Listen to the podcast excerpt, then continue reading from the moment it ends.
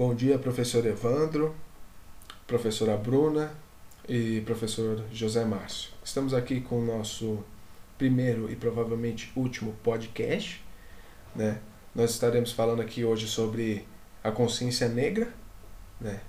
Eu sou Matthew Bragstone, jornalista da CNN. Estou aqui acompanhado de Matias Browning, estudante de História da USP. Bom dia pessoal, tudo bem com vocês? E estou aqui também com Lewandowski Kanterskun, que é professor de Oxenfurt. Bom dia. Para começarmos, né, com esse podcast de hoje, vamos falar o conceito da consciência negra. Consciência Negra é comemorada aqui no Brasil no dia 20 de novembro. Como bem já diz, é a conscientização da história do povo afrodescendente sobre as suas origens, tradições culturais. Essa percepção é direcionada para aqueles que são afrodescendentes e se assimilam com as raízes históricas.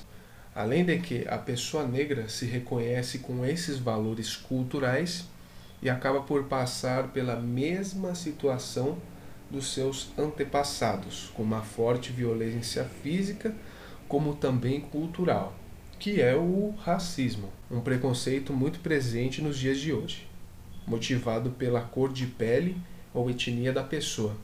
Porém, o Dia da Consciência Negra é uma oportunidade para que o movimento dos negros possa lutar contra esse mal da sociedade.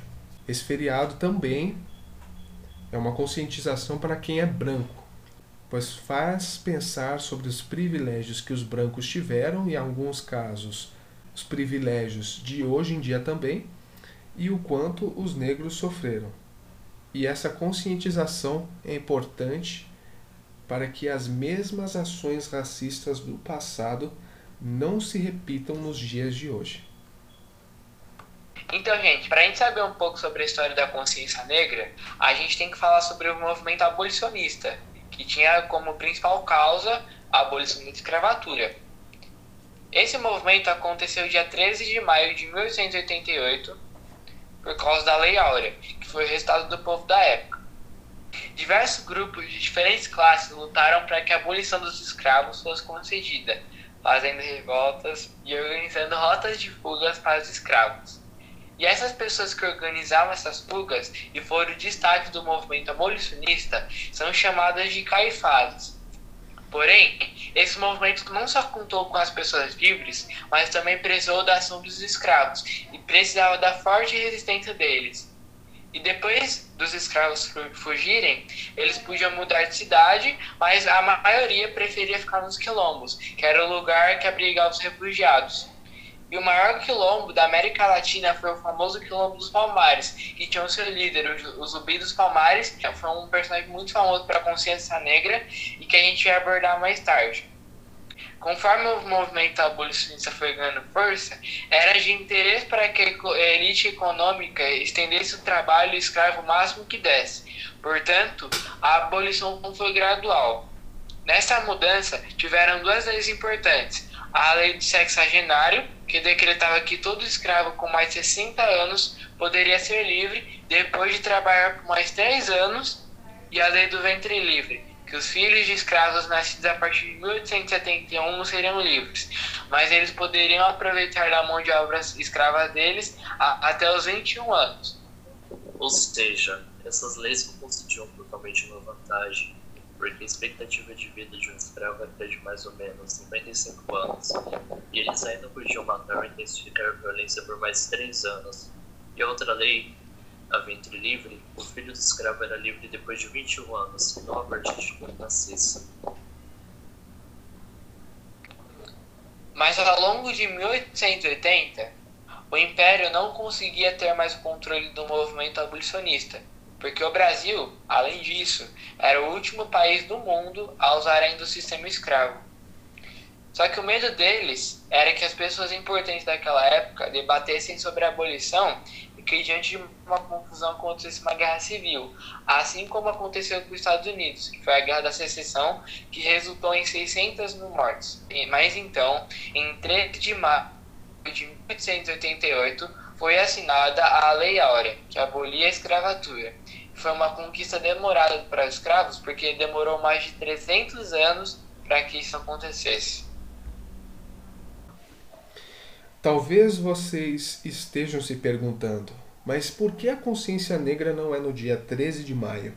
É porque essa data, a da abolição, foi muito questionada por não apresentar nenhum auxílio ou benefício para a população negra depois da abolição. Mas o racismo não foi exterminado. Por isso surgiram diversos movimentos sociais a favor dos negros. Um exemplo mais recente é o Black Lives Matter que surgiu nos Estados Unidos após a morte de George Floyd, causando grande revolta na população, mas logo depois foi esquecido rapidamente, assim como vários protestos antirracistas durante a história dos Estados Unidos e do mundo. Ou seja, a maioria das pessoas não lutam contra o racismo por estarem preocupadas com os negros, e sim para se aproveitar dessa situação e se sentirem importantes talvez outra intelectuais se aproveitando dessa luta. Isso é visto tanto por brancos quanto os próprios negros, na qual muitos se aproveitam do vitimismo, tendo atitudes racistas contra si mesmos, seja por cotas universitárias ou até mesmo contra outros negros que não se juntam a estes movimentos. E bom, professores, Estamos encerrando agora nosso podcast. Espero que tenhamos feito tudo da maneira correta. Né? Eu me despeço de vocês. Eu, Matthew Bragstone, Matias Brownie. Tchau, gente. Muito obrigado. E Lewandowski Canters Kuhn. Até mais.